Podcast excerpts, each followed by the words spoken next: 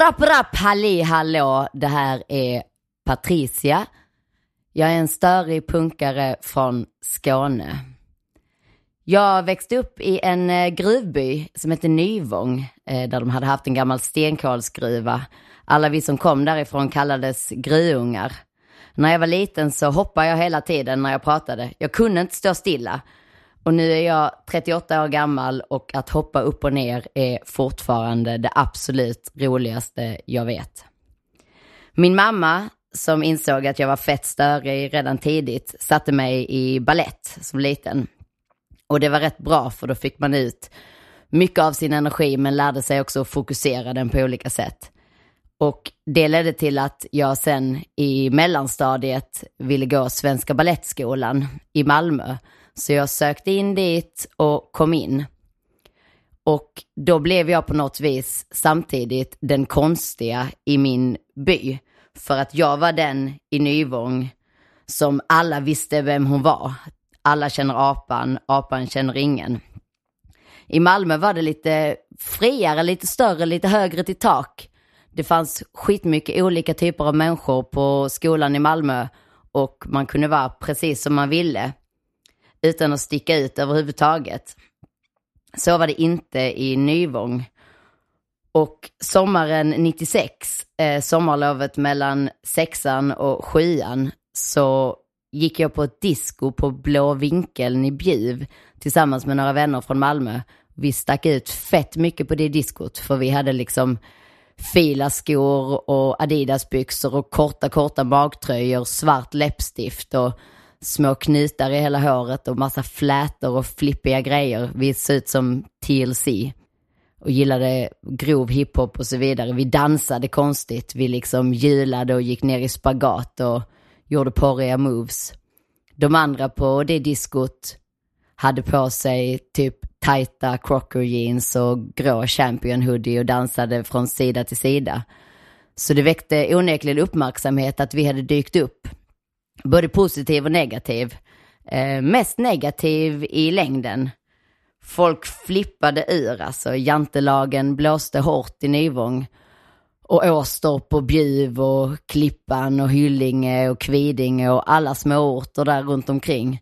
Man skulle fan inte tro att man vann någon och jag var helt övertygad om att jag vann någon.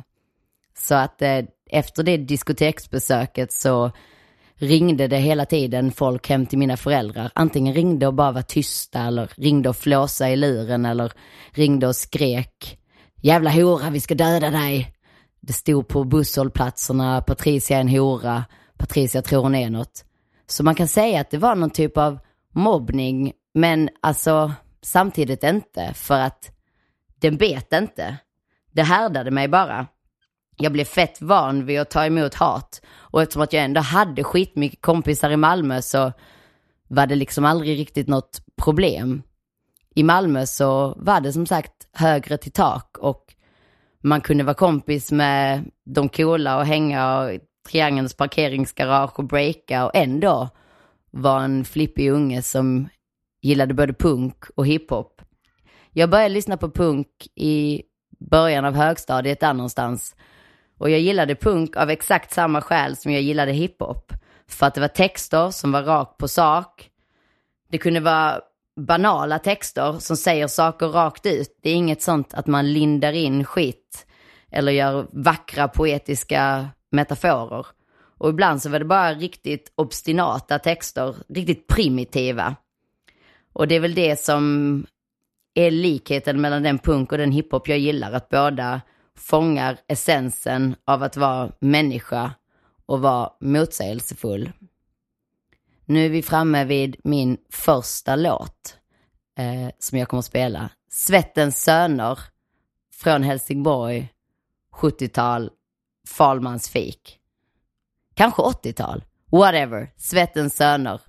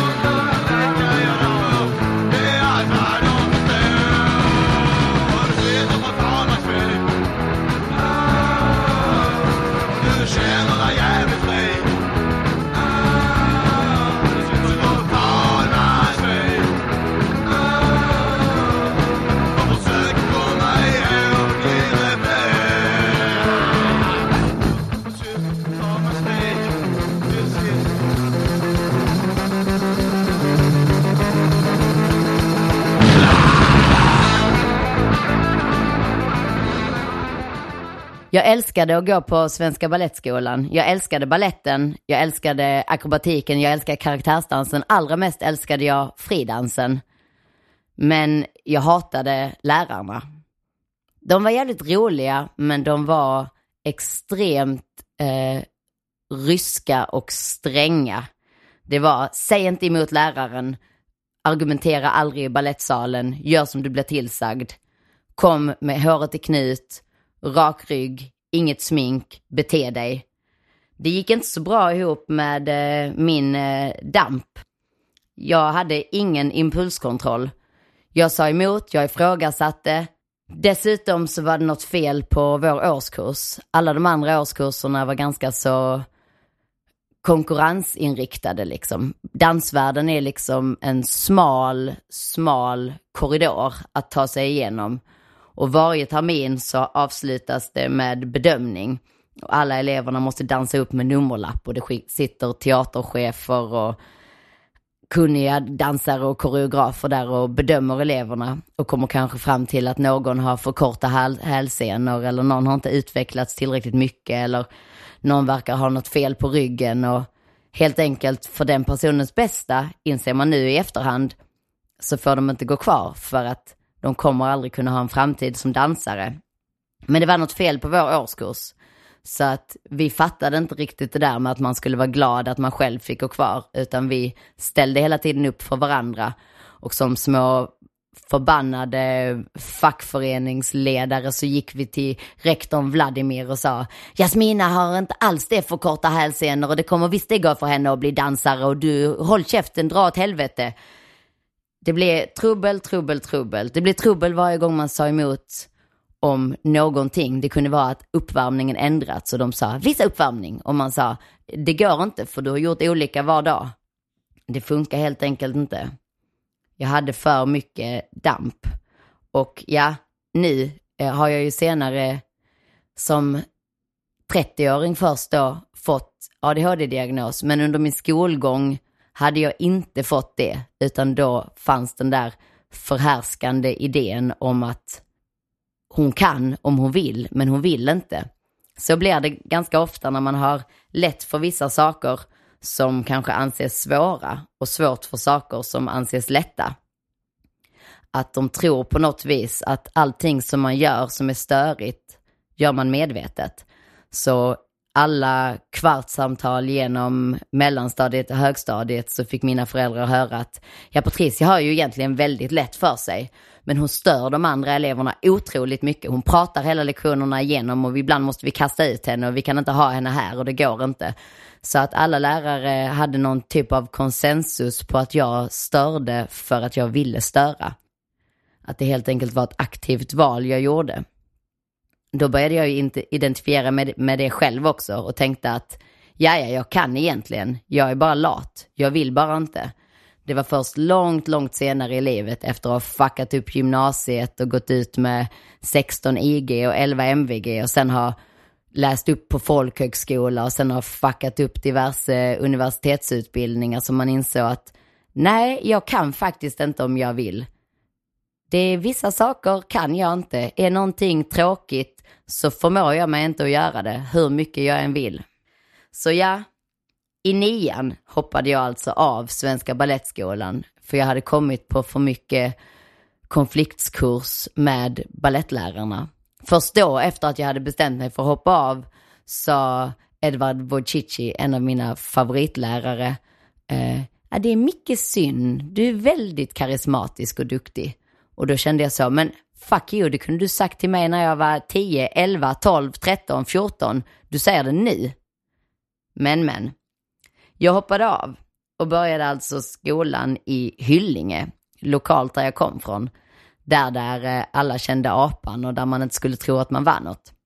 Och vid det här laget så hade jag fullt ut börjat lyssna på punk och börjat även färga håret i konstiga färger och klä mig så flippigt jag kunde.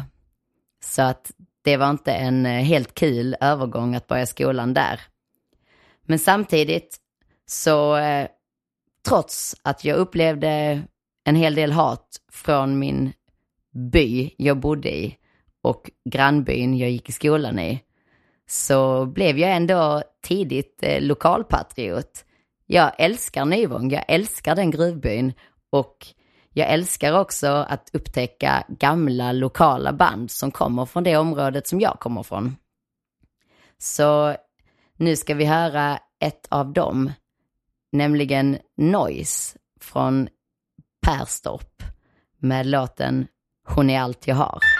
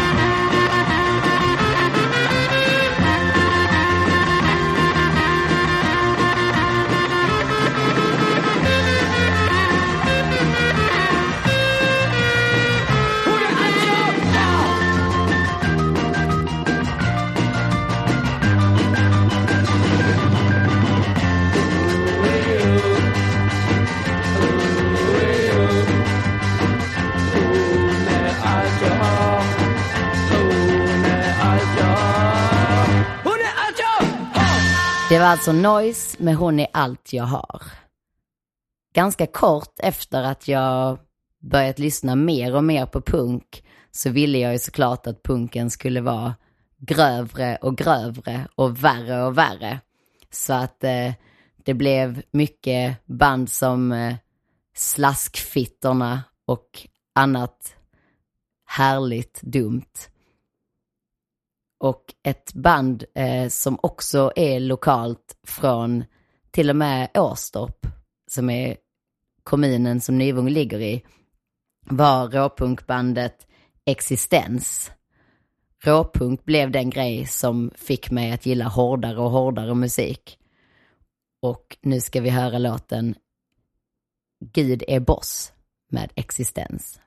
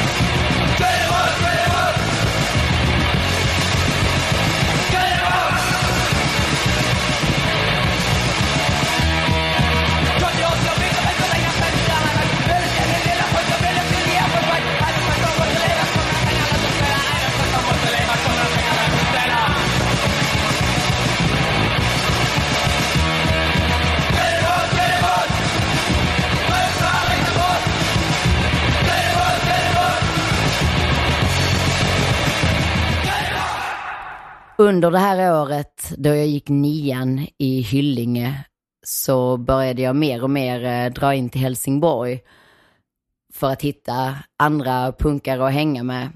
Och det blev att det bildades ett löst sammansatt punkgäng med blandade åldrar. Både folk i Helsingborg och folk i Perstorp. Vi drog på mycket fester hos en kompis Conny i Perstorp som bodde i ett hus där han kunde ha liksom fester som pågick i en hel vecka. Och var vi inte där så var vi på Knutan, knutpunkten i Helsingborg. Satt där med en bandare och blästa musik tills vakterna kom och sa till oss att vi skulle stänga av. Och vi bara sänkte en millisekund och sen höjde upp igen bakom deras rygg så att de flippade ur. Eller så åkte man till Kronborg i Helsingör. Satt där på det gamla slottet, lyssnade på musik, drack öl. Så slutet av högstadiet eh, blev bandaren en allt viktigare del av mitt liv. Och blandbanden. Det var strebers och det var dumheter som Onkel Konkel. Men jag trillade också in på Riot Girl-grejen och eh, lyssnade mycket på Bikini Kill och Heavens to Betsy, Bratmobile. Det fanns en eh, CD-butik i Helsingborg som hette Söder-CD som ägdes av en man som hette Jörgen som var ett riktigt original. Och honom har nog många i trakten mycket att tacka för. För han var en musikälskare som verkligen eh, kunde ta in precis vad man än bad honom om. Han var också en sån härlig elitist som eh, absolut inte tänkte ta in någon skit. Så att folk var lite nervösa ibland för att gå in på Södersede för de visste att Jörgen kunde säga den där skivan förtjänar du inte eller vem tror du att du är jävla poser? Så att första gången jag gick in på Södersede var jag onekligen nervös över att jag skulle mötas med skepticism. Jag hade siktet inställt på att jag ville att han skulle beställa Lunachicks Babysitters on Acid till mig. Och frågade om det. Jörgen stirrade på mig och svarade ganska snabbt. Babysitters on Acid. Det var en cool titel. Absolut. Han lär inte ha gått mycket plus på den där butiken. Det lär ha varit mycket saker som han eh, beställde in bara för att det var coolt och som han gjorde specialbeställningar från USA på bara för att han tyckte att ja, det ska ni ha. Det förtjänar du. Och det är jag honom enormt tacksam för. Så under gymnasietiden så var det det man la sina pengar på. Man beställde coola skivor med hjälp av Jörgen från Södersede och sen gjorde man blandband som man bytte med folk som man hade träffat på Skunk, det här eh, internet-communityt. Postade fram och tillbaka till varandra. Skunk by the way, fantastiskt jävla community. Där kunde man skriva skunkdagbok, diskutera i olika grupper och det som var det absolut fetaste var att detta var innan tiden då likes blev en, blev en grej. Det fanns ingen like-knapp. Folk kunde läsa varandras skunkdagböcker helt anonymt utan att någon visste. Sen kunde man träffa någon och bara ah, det är du, jag har läst din skunkdagbok, du är fett rolig. Ansikte mot ansikte. Komplimanger i diskussioner i de här Hänt i HC-scenen och de här diskussionsforumen så fanns det inga like-knappar så alltså, det blev aldrig så att om någon diskuterade med någon annan så kunde man liksom se av antalet likes vem som vunnit. Inget sånt att det känns som att folk gängar ihop sig mot varandra. Fan, jag saknar tiden utan like-knappen alltså. Förutom eh, att supa på Kronborg och eh, hänga på knutan så blev ju spelningar en allt viktigare del av livet under gymnasietiden. Man började hitta ställen att gå på punkspelningar på. Vi åkte till Elverket i Helsingör. Vi åkte till Ungdomshuset i Köpenhamn.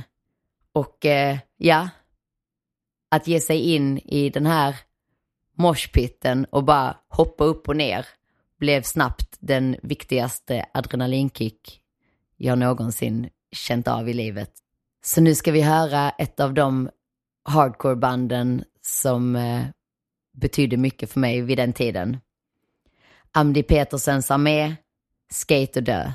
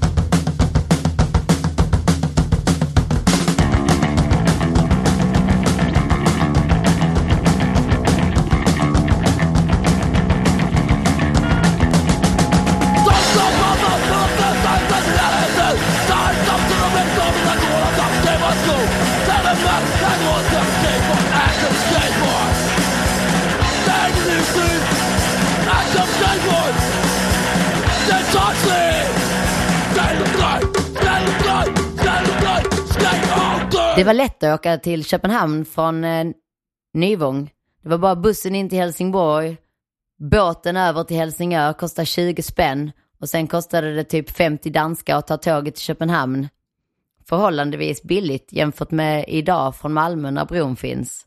Det var lätt, det var inte dyrt, det var nära, det gick snabbt. Köpenhamn kändes som min huvudstad och gör det fortfarande. Hemma hos mina föräldrar i Nyvång så lyckades jag skruva in Köpenhamns lokal-tv på deras tv-apparat med hjälp av den lilla bordsantennen uppe på tvn. Det blev fett grynig bild, men man kunde få in den, man kunde titta, man kunde urskilja vad de sa. Det var Myrornas krig, men det fanns ändå en bild. Där kollade jag på TV Stopp, som var ett program som sändes på Köpenhamns lokal-tv. Och de gjorde ibland reportage från punkspelningar på ungdomshuset. Och jag minns särskilt ett som gjorde starkt intryck på mig. Det var en sån där eh, journalist som tyckte att han var smart. Så han var utanför en spelning på ungdomshuset och hade fått tag på en tjej, Maj, sångerskan i Gorillaangrepp och skulle ställa en sån där smart kritisk fråga till henne. Så han sa, Ja, alltså punkare ska ju stå utanför samhället och vara emot alla typer av normer och så vidare. Men eh, hur kommer det sig då att alla punkare ser precis likadana ut, skriver musik som låter likadant och skriver texter om precis samma saker? Och Maj svarade, ja alltså, jag vet inte, du kanske har rätt eh, alla band kanske skriver låtar om samma saker. Det är mycket möjligt. Eh, jag själv har ju astma så jag har ju till exempel skrivit en låt eh, som handlar om hur det känns att ha astma. Men eh, du kanske har rätt. Alla kanske har astma. Det svaret gjorde starkt intryck på mig. Hon eh, sa inte emot honom, hon gick inte i debatt. Hon bara sa absolut så kanske det är. Och sen gav hon ett exempel som visade hur otroligt oinsatt han var. Och hur inte smart hans jävla gubbfråga var. Så Maj eh, har gjort starkt intryck på mig tidigt och Gorillaangrepp har betytt mycket. Framförallt genom hennes texter. Eh, jag älskar texter som liksom verkligen fångar och beskriver en känsla. Till exempel i Ramones Rockaway Beach, inledningsraden där. Chewing out a rhythm on my bubble gum, sun is out and I want some. Chewing out a rhythm on my bubble gum, sun is out and I want some. Alltså bara tänk på det. Chewing out a rhythm on my bubble gum. Hur beskrivande är inte det? Man ser det framför sig. Helt briljant. Samma sak med många av Gorillaangreps texter. Till exempel Bättre tider, där Maj sjunger När den grimme pi hon tar brillorna är, när den fila tjejen tar av sig glasögonen. Alla vet vilket moment i en film det är. Alla vet precis vilken känsla det momentet beskriver när den fila tjejen tar av sig glasögonen. Den ska vi höra nu. Gorillaangrepp, bättre tider.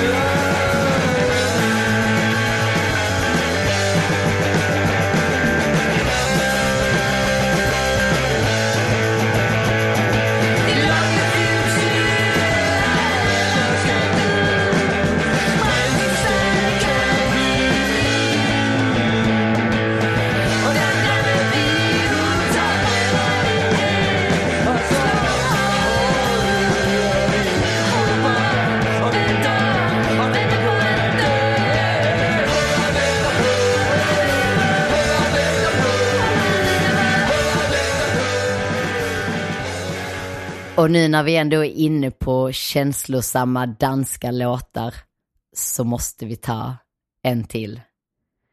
No Hope for the Kids, Rainy Day.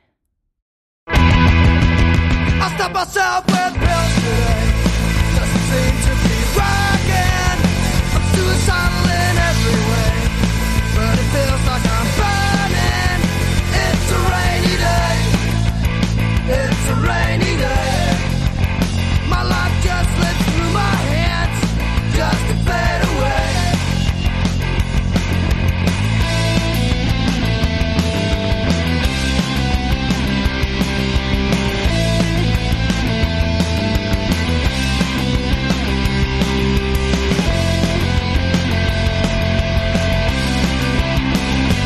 I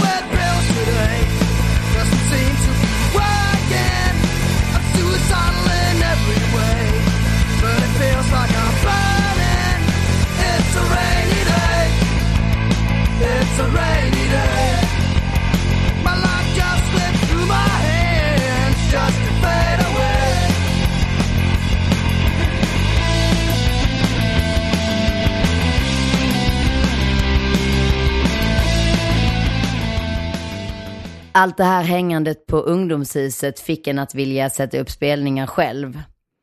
Den första spelningen jag var med och satte upp var riktigt misslyckad. Vi hade en grupp som hette Helsingborgs Autonoma och vi bestämde oss för att vi skulle sätta upp Punk för hemlösas hus.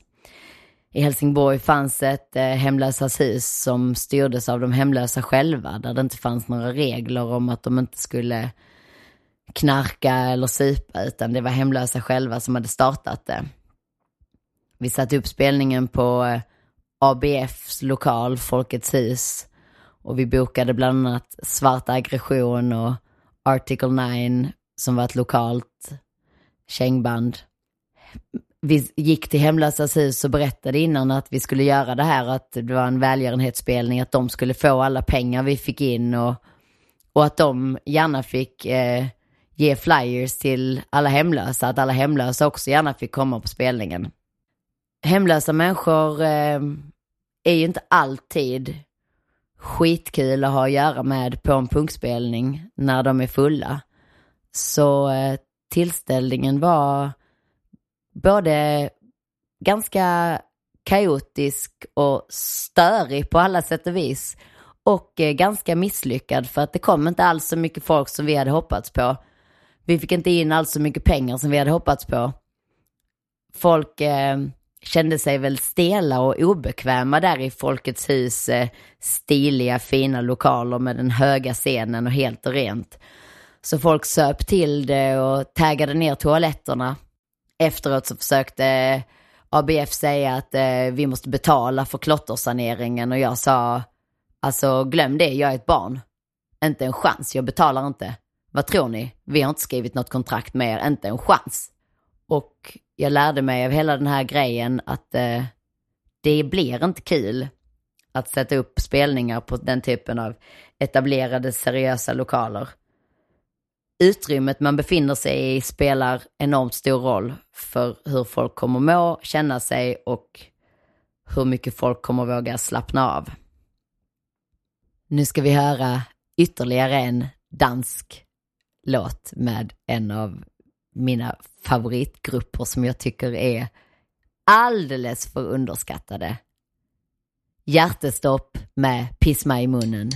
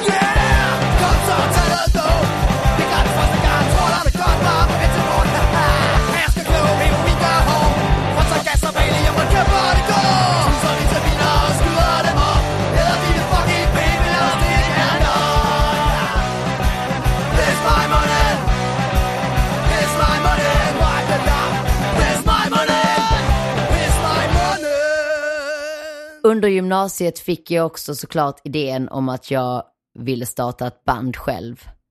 Jag är inte den som bara vill sitta i baksätet. Jag vill gärna köra. Så vi startade bland annat ett litet band som hette Blodsmitta.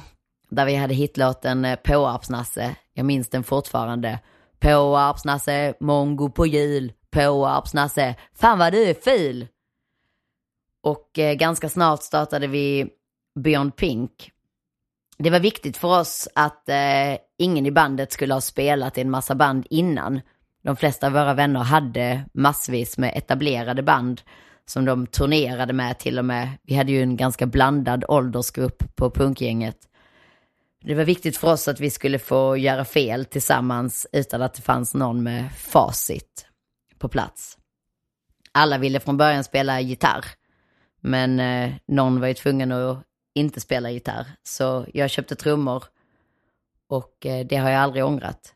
Det är fett skönt att slippa ha med elektronik att göra. Kunna se vad som är trasigt och fel på sitt instrument. När vi hade funnits eh, några månader, bara hade några få låtar faktiskt. Det här var på tiden innan mobiltelefoner. Så ringde det hem till mina föräldrar och min mamma kom och hämtade mig och sa det är någon Kristoffer.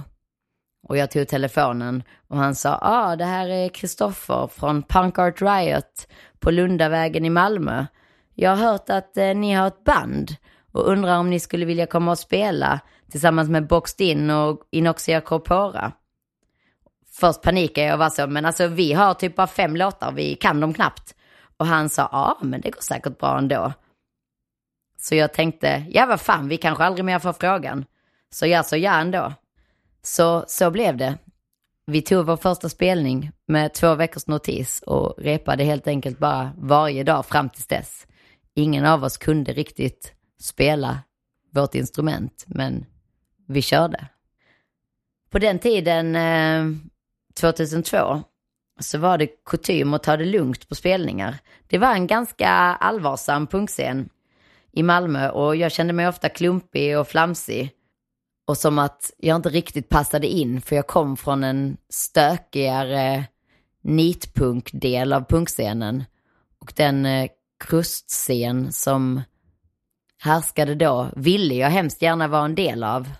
Men kände mig fett mycket som en eh, elefant i någon sorts porslinsgalleri.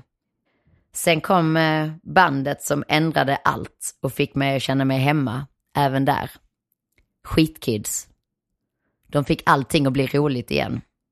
Det ska vi höra nu. Skitkids, intro och lycklig idiot.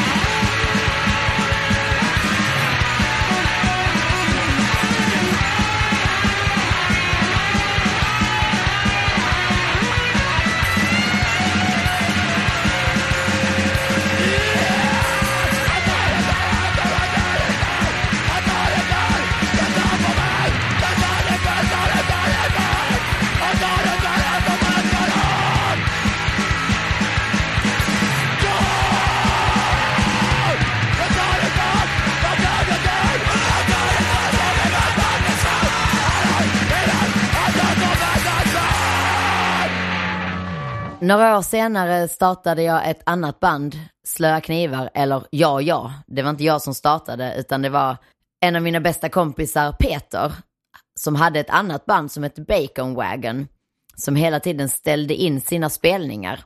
De eh, ställde in ytterligare en spelning som de skulle ha i Göteborg och Peter pallade helt enkelt inte med att eh, erkänna för arrangören att de ställt in.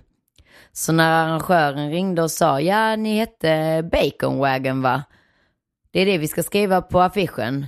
så sa Peter, nej, eh, vi heter eh, Slöa knivar. Detta var alltså något han ljög ihop på känsla bara. I stundens hetta. Han har en eh, låda hemma där han lägger sina slöa knivar som han behöver slipa. Han hade alltid kollat på den lådan och tänkt, fan det är ändå ett fett namn. Så han ljög helt enkelt att han hade ett band som hette Slöa knivar. Sen ringde han mig i panik och sa, du, eh, Patricia, jag har eh, ljugit och sagt att vi har ett band som heter Slöa knivar, så kan vi starta det eller? Kan vi fixa det?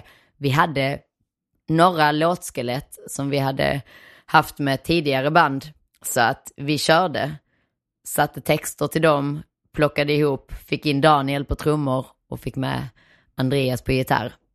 Och jag kan säga att det har varit skitkul att spela trummor i Björn Pink i alla år.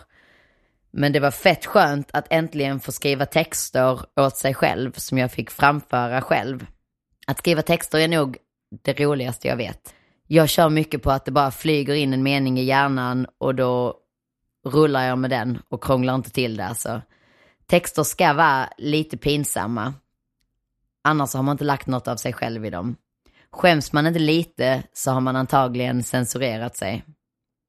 Ibland kan man skämmas för att det helt enkelt är alltså too real och naket. Och ibland kan man skämmas för att det är för banalt och flamsigt. Och ibland båda samtidigt. Det är den typen av texter som jag gillar bäst. Och jag tycker aldrig att man ska underskatta det flamsiga. Nu ska vi höra de höja häle med låten Rövgitarr. Öppningsraden i den låten är något av det mest briljanta som någonsin författats. Gud ger och Gud han tar. Gud spelar rövgitarr med allt vad han har.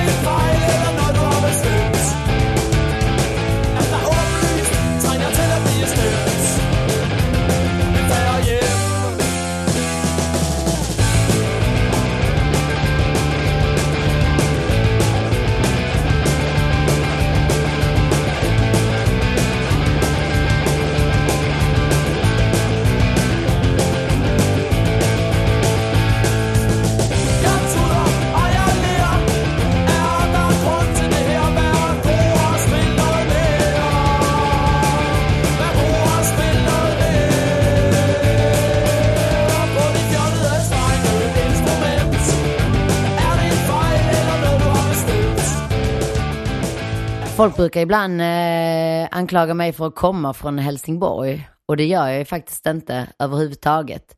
Jag kommer från Nyvång som sagt, den där stenkolsgruvbyn rätt långt inåt landet. Men eftersom att jag hoppade av skolan i Malmö, där jag annars kände mig hemma och började skolan i Hyllinge i nian, så fick jag efter nian välja på att gå gymnasiet i Klippan eller Helsingborg och valde då Helsingborg. Så därav fick jag ju mitt sociala liv och punkgäng i Helsingborg. Och tiden efter gymnasiet bodde jag i Helsingborg. Vi hade hittat ett hus där Peter och Maria och några till redan hade flyttat in. Det var ett eh, hus nere på industriområdet i Helsingborg, precis bredvid tågspåren. Hela huset skakade varje gång ett tåg körde förbi. Det var fett nice att bo i det industrilokalshuset för att där hade vi en stor källare som vi kunde ha replokal i. Vi kunde ha spelningar i källaren. Allt var nice. Tills eh, vintern 2007 när Vilboys köpte upp det här huset från han som tidigare hade ägt det och plötsligt blev väldigt bekymrade över att det bodde folk där. Så då fick man flytta. Då flyttade jag till Rammelsväg på Herrgården på Rosengård i Malmö. Där trivdes jag väldigt bra. Bodde i en billig tvåa. Breakade fem dagar i veckan med ett breakdance crew som hette Della Kings. La all min tid på att öva på det. Repade en del med mina band fortfarande och åkte och spelade. Men mestadels i Sverige, eh, möjligtvis lite Danmark, Oslo, någon enstaka i Polen. Mycket spelades det på skylten i Linköping. Och den delen av hardcore-scenen kändes väldigt främmande för mig. Jag gillade det och jag gillade musiken, men det kändes som att det ofta var så nervös stämning. Det var inte så att det var för macho egentligen, utan det var snarare så att det var många nervösa, nyktra killar samlade på ett och samma ställe. Och jag var inte säker på hur mycket humor folk hade. Jag hade svårt att förstå reglerna. Allt kändes så helt och rent och fyllt med regler. Det kom ett enda band, ett plojband egentligen, men som jag tog på största allvar och som fick mig att omfamna även den delen av eh, scenen. Projektet Anton Ruff.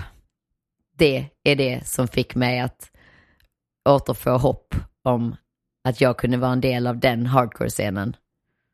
Nu ska vi höra Anton Ruff, The Return Off.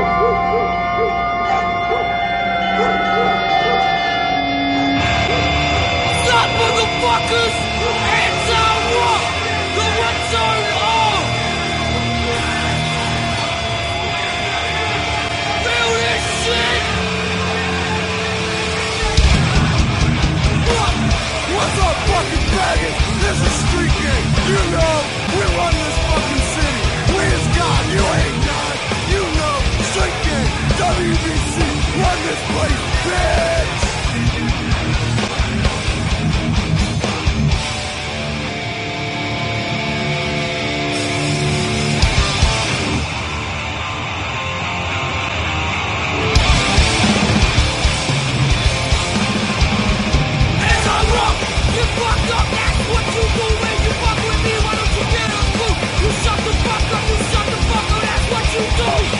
I was in the was, but I grew too strong you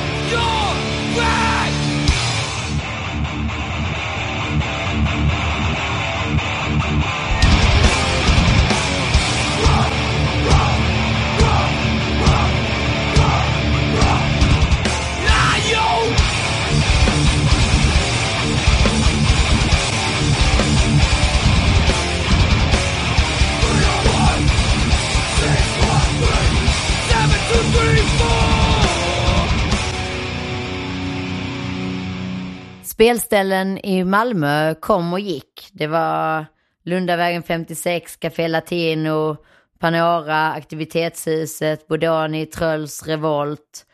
Ett som blev varaktigt och betydde mycket för många var Utkanten. Tack vare Utkanten så fick man en samlingspunkt och en, eh, ett ställe där man kunde sätta upp spelningar och hardcorefester och få någon sorts kontinuitet i scenen.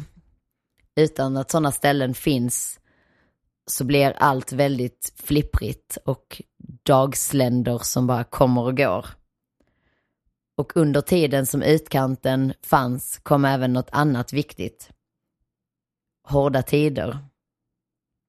Hardcore 2007-kassetten samlade alla delar av scenen. Målare, punkare, metalheads, HC-hyen. Eriks sätt att skriva texter och leverera dem skapade en eh, enighet i scenen som inte hade funnits under lång tid. Han har ett sätt att uttrycka sig som får saker att kännas i hjärtat ordentligt. Som i låten vi ska höra nu, Enighet, när han sjunger När allt var skit och allt var mög lyfte du upp mig och sa att jag dög. Hårda tider, enighet.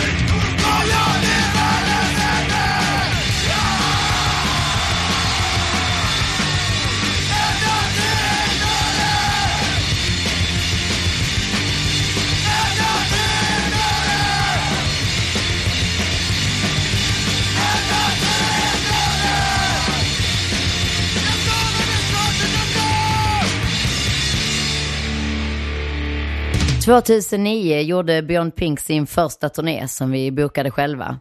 Det var som fucking knark. Jag ville inget annat efter det. Alltså jag mår aldrig så bra som när jag är på turné. Alltså när man är på turné så finns bara spelningen samma dag. Det är det längsta perspektivet. Det är helt fritt men samtidigt helt inrutat. Man har bara ansvar för det man kan påverka där och då. Det finns inga långa perspektiv, inget vad ska jag göra nästa vecka, oj jag har glömt det här och nästa månad och schema och inget sånt jag har glömt svara på mail. Det finns bara här, nu, du och din flock. Lasta ur vanen, lasta in i vanen, soundcheck, mat, det här, det här. Gör ditt fucking bästa när du spelar, ge allt. Går det åt helvete, ny chans nästa dag. Går det bra, fett, spela igen nästa dag. Det är livet. Efterhand så får både Björn Pink och Slöa Knivar bättre och bättre spelningar och lyckas boka fetare och fetare turnéer. Det i sig är ju liksom ett kontaktnät som man bygger upp som blir förbättrat för varje år. Och vi turnerar i Europa och i USA. Punkscenen blir som en stor familj och man tar till slut sitt ansvar, eller jag gjorde det i alla fall, och eh, börjar boka spelningar själv också. Till en början så bokade jag spelningar på Rex i Malmö och efter ett tag så hyrde jag in mig på en lokal på Norra Grängesbergsgatan 26 i Malmö där jag satte upp spelningar under medicinerad och välplanerad. För det är så, scenen är aldrig fetare än vad man gör det. Det finns bara här och nu. Nu kommer Night Fever, New Blood.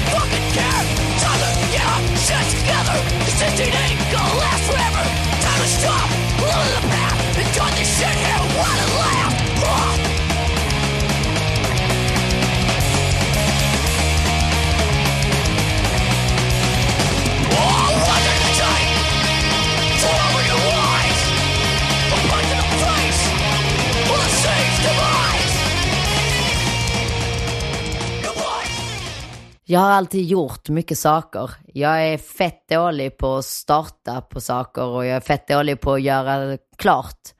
Jag har liksom problem med det här exekutiva funktionen i hjärnan.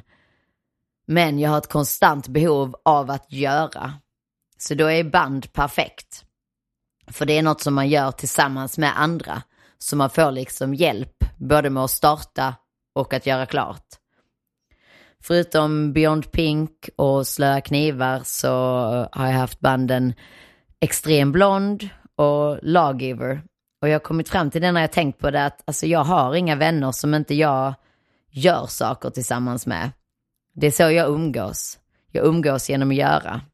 Just nu så har jag fem band som är mer eller mindre aktiva. Beyond Pink som är väldigt inaktiva men ändå har som ambition att försöka ta någon spelning om året.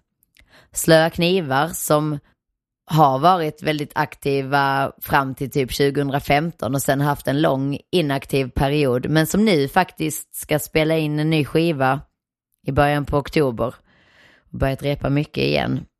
AB Kräk som är ett råpunkprojekt som Erik drog igång i vintras precis innan han skulle ha barn för att han kände att Kasshuvud inte gjorde tillräckligt kanske eller något eller bara ville ha ett band till.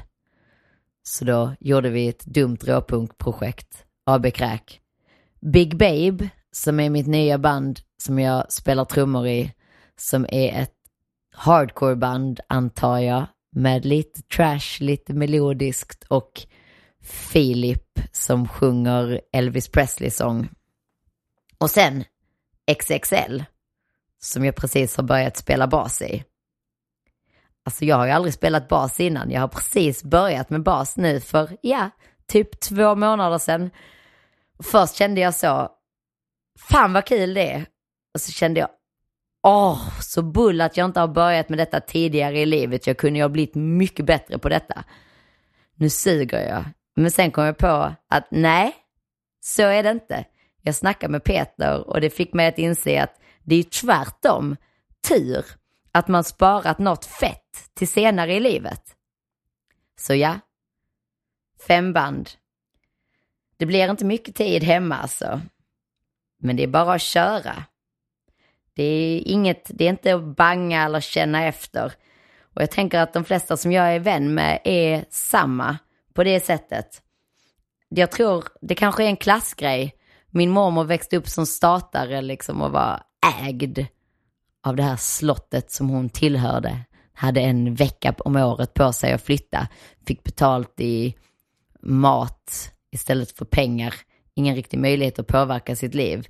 Men det är bara att köra på. Hon skulle aldrig erkänna att någonting var, var jobbigt.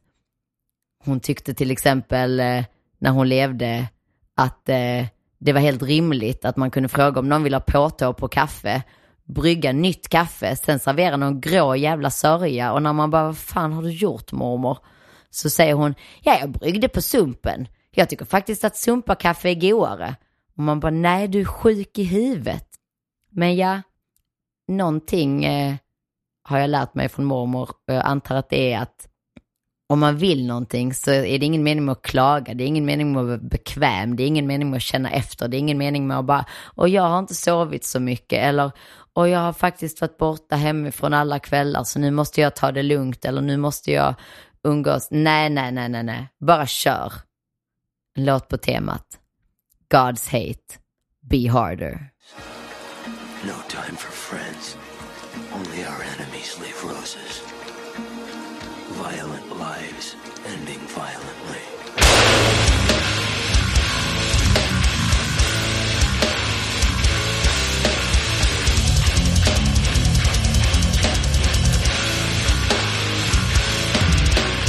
Daunting,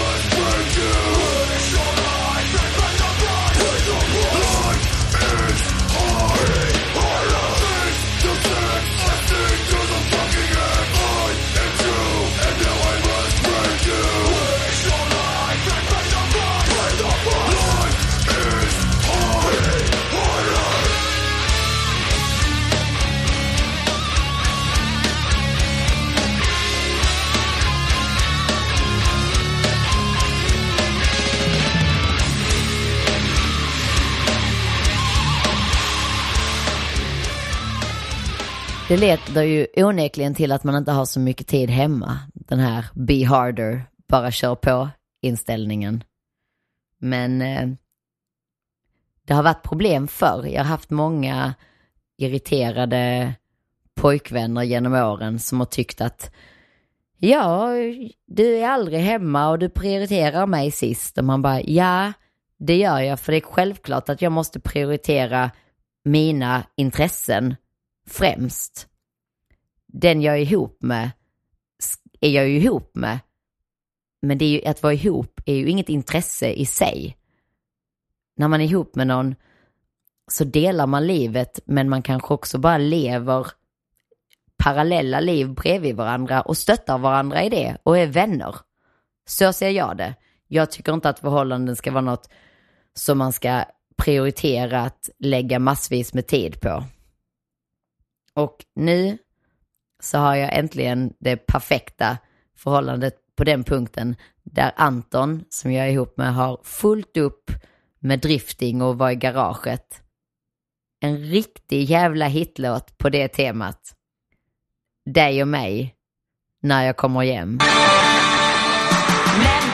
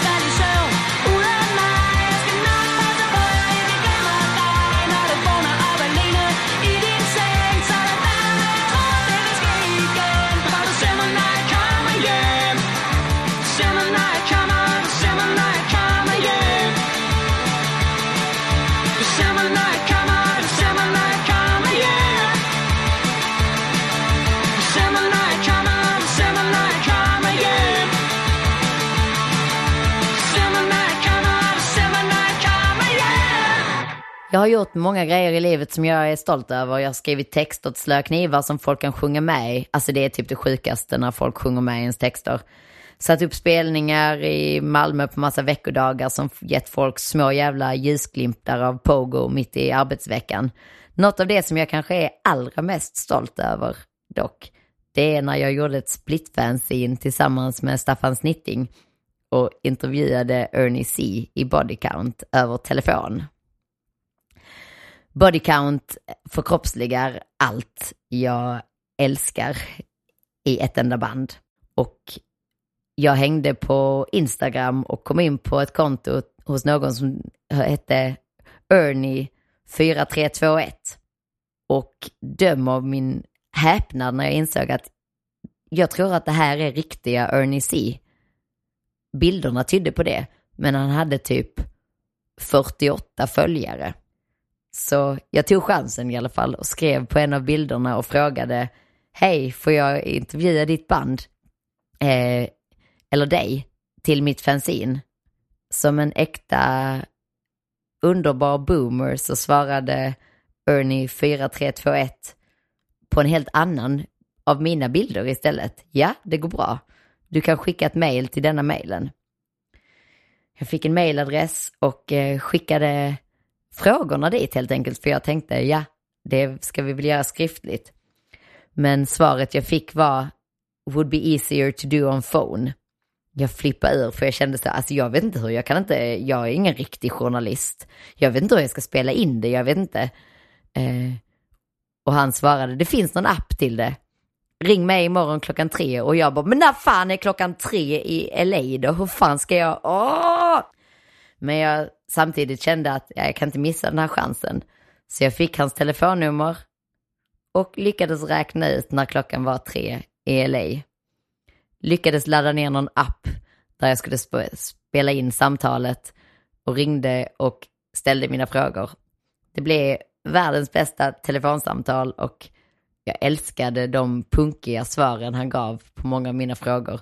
Typ när jag frågade om när de har varit tvungna att sorgligt nog byta medlemmar i Bodycount, hur de har tänkt då, om de har liksom, vad de har värderat hos en ny bandmedlem. Och han sa att ofta så är det viktigaste inte att ha de som är skickligast på instrumentet, utan de som man är vän med och fungerar bra socialt med. Nu kommer Bodycount KKK bitch.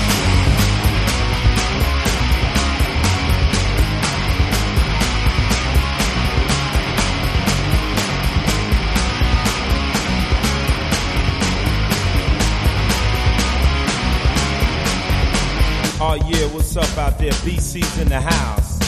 Right about now, I want to tell you a little love story. You know what I'm saying? This is a body count love story. Check out the lyrics. You know, I'm gonna tell you about what happened when we went down south last year on tour. Out on tour, yo, I've been all around the world. Went to Georgia, met this fine ass white girl. Blonde hair, blue eyes, big tits and thighs. Kind of girl that would knock out most guys. She got wild in the backstage bathroom. Sucked my dick like a motherfucking vacuum. Said I love you, but my daddy don't play. He's grand wizard of the KKK. Ah, love my KKK bitch, love it suck me though. Ah, love my KKK bitch, love it fuck me though. Ah, love my KKK bitch, love it when I treat her bad. Ah, love my KKK bitch, motherfucker, dear old dad. You know what I'm saying? So we was down south falling in love, you know. D-Rock had this Nazi girl, my man Moose Man had this skinhead. I fell in love with Tipper Gore's two 12-year-old nieces. You know what I'm saying? It, got even worse, you know? So one night they took us to a meeting. White sheets, white hoods, no room for seating. There were skinheads, Nazis, and crazies talking about black people pushing up daisies. They had the blacks, Jews, Puerto Ricans, Mexican, Chinese, even the Indians. We had a hoods on, we was slick. She pushed her butt up hard against my dick. Then her daddy jumped on the stage, talking about killing in a goddamn rage. I got mad, my dick got hard. Damn it in her ass shit, oh my god. Hela Slöa Knivar eh, älskar ju body count och eh, hela Slöa Knivar eh, är fittor helt enkelt. Så jag minns inför vårt turné runt eh, Polen, Estland, Lettland, Litauen, Finland, Sverige så bestämde vi att vi skulle göra cover på eh, på en cover. Vi skulle helt enkelt göra cover på Slayer och Ice-T's cover av Exploited från Judgment Night-skivan. Vi tänkte det här älskar ju alla och trodde att det skulle bli succé. Men eh, nej, det var tydligen ett rätt fittigt move. Ingen fattade vad man eh, snackade om. Lite så är det väl ofta, så jag är född fitta. Jag, jag tar det helt enkelt, jag tar på mig den rollen. Jag säger saker som är obekväma att säga och sen kan folk bara skylla på mig. Ja, det var Patricia som sa det. Det är lugnt. Ofta så har folk trott genom åren att jag helt saknar genusanalys. Att jag inte liksom begriper feminism eller liknande saker. Jag tror inte att det är så. Jag tror bara att det är så att jag gillar att ha kul. Mer än vad jag gillar att se fucking begränsningar. Men självklart så har jag någon typ av genusanalys och ser när saker är bullshit liksom. Några korta exempel på bullshit man utsatts för genom åren när man haft ett band med bara tjejer är när en tysk kille skrev till oss och undrade om vi kunde ge honom en adress. För han ville skicka någonting som vi skulle liksom delta i som band, som skulle bli en födelsedagshälsning till hans vän. Och visst, han fick en adress. Sen har den här tysken postat ett vitt A4-papper, enkelt tunt, hem till mig. Med raden Thanks girls, I sent you a paper so you can style and create it however you like. Smiley hjärtan. Vad fan tror han att vi sysslar med scrapbooking? Att vi ska rita och klippa och klistra liksom? Ja, sånt gillar tjejer att göra. Nej, kändes misstänkt. Alla tusentals “Little lady what you doing” när man flyttar på saker på en scen eller bär runt saker.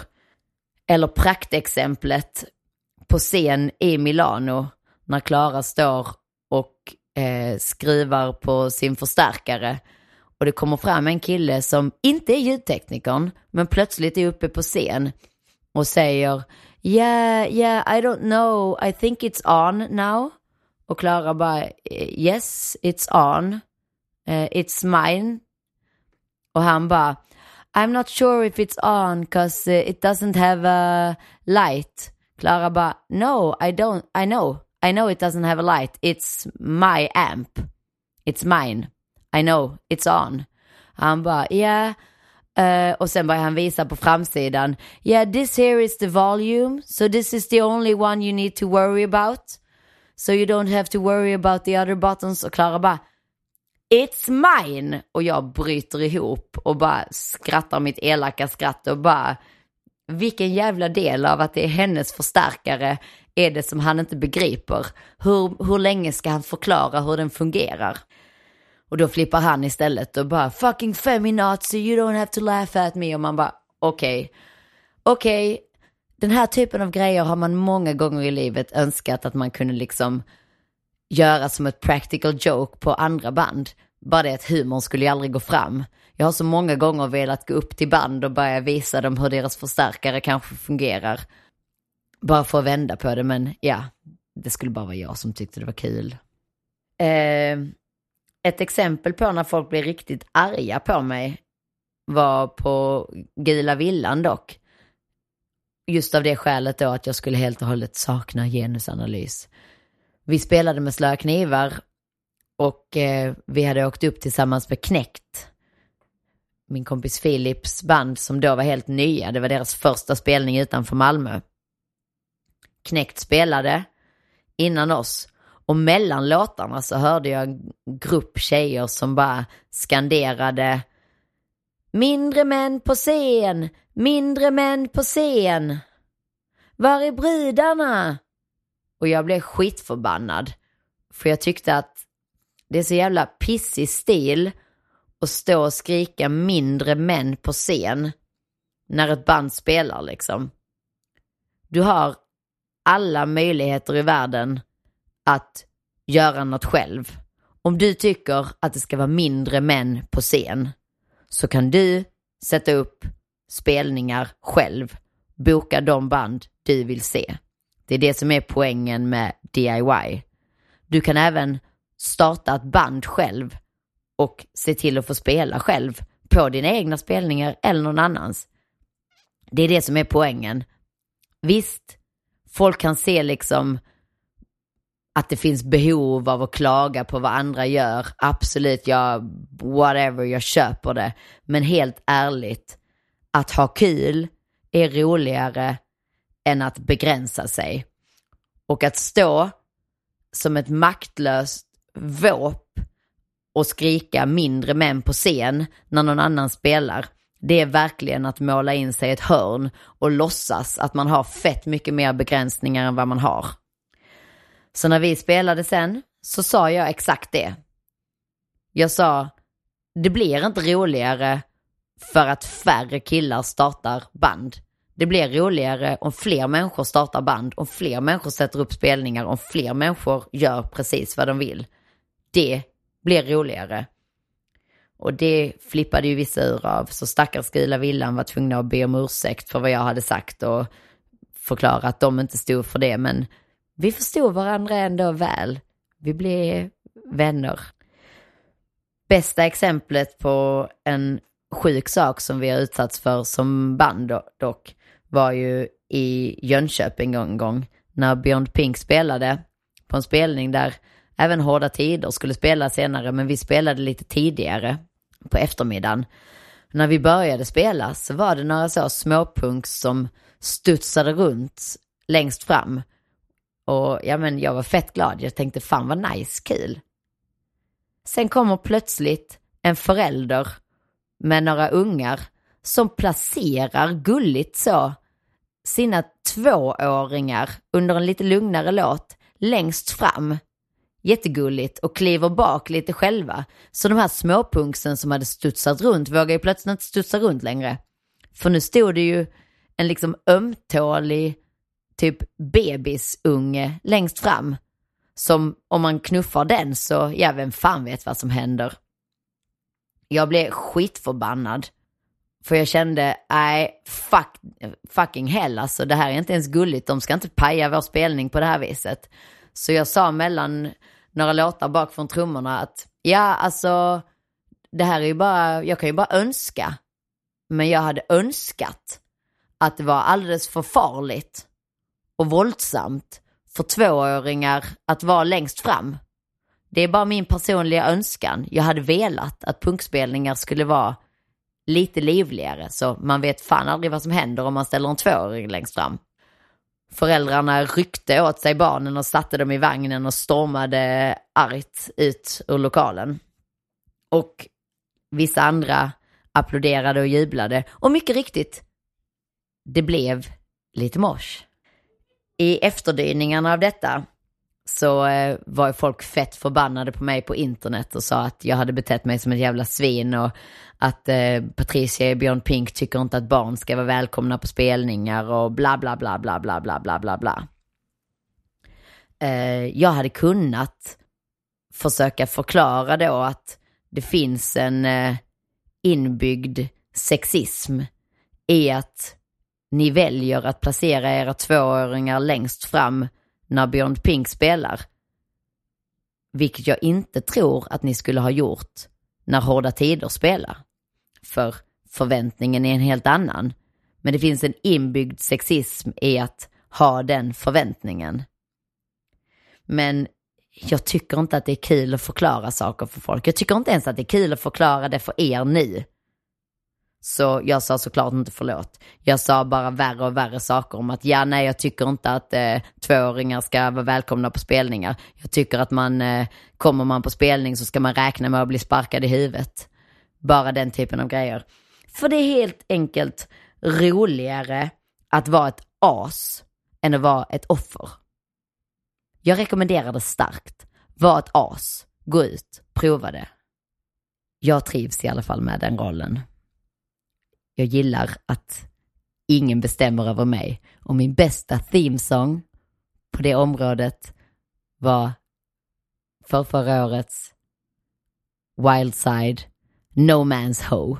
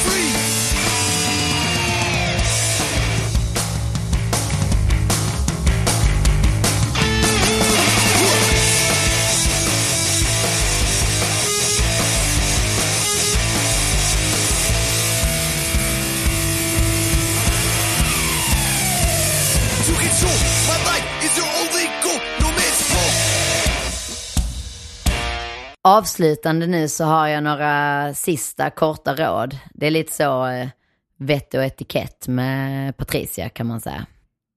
1. Fråga inte bandet som ska spela om info om spelningen. Vilken tid går ni på? När händer detta? Vad är adressen? Bla bla bla. De kanske fan inte vet själva ens.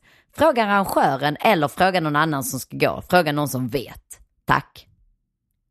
2. Säg vilken låt du gillar. Berätta för dina kompisars band vilka låtar du gillar med dem. Bara gör det. Det blir skitkul för då har de en chans att spela det. Då vet de. Annars, ingen vet. 3. Drick och knarka inte om du inte tycker att allt med det är skitkul. Alltså, jag är inte straight edge, men jag slutade dricka alkohol år 2005.